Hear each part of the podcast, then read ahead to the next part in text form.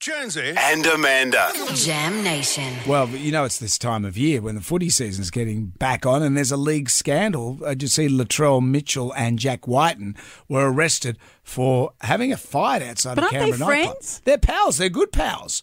They're good pals. Uh, in fact, uh, Latrell was staying at Jack's place to celebrate Jack's 30th birthday. And that's how they celebrate Yeah, getting they- arrested. Mm. Well, they got out to a nightclub, and they're footy players. They like to wrestle and Yeah, stuff. They're like Labradors. And then they've got a yeah, exactly, and it might have escalated a little bit, you know, got a little bit serious. But the, Is it because I saw the footage and there are about six police people I on know. I think the cops have gone to town on that one.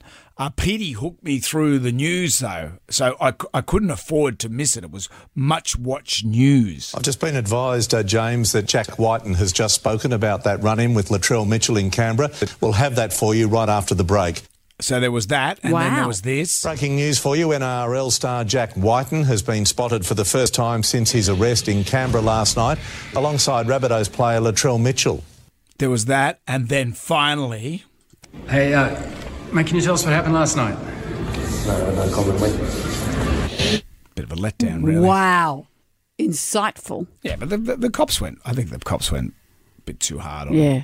Like, what are you supposed to do? You're wrestling out in the street.